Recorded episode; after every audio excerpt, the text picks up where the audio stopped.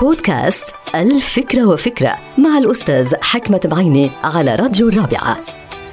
فكرة اليوم لها علاقة بالتفكير المنطقي. كلنا بنعرف التفكير المنطقي هو قدرة الإنسان على التفكير بشكل منظم وبناء كل أفكاره على الأدلة والحقائق لا سيما الحقائق العلمية بدون ما يأخذ بعين الاعتبار عناصر أخرى مثل المشاعر والعواطف. طبعا التفكير اللامنطقي هو بالعكس يعني مبني كل شيء على العواطف والمشاعر. ولكن هناك فرق كبير ومهم أيضا بين التفكير المنطقي واللا منطقي الإنسان المنطقي هو الإنسان اللي فعلا يجد الحقيقة قبل أن ينطق بها. أما الإنسان اللا منطقي هو الذي ينطق بالحقيقة قبل أن يجد تلك الحقيقة. انتهت الفكرة.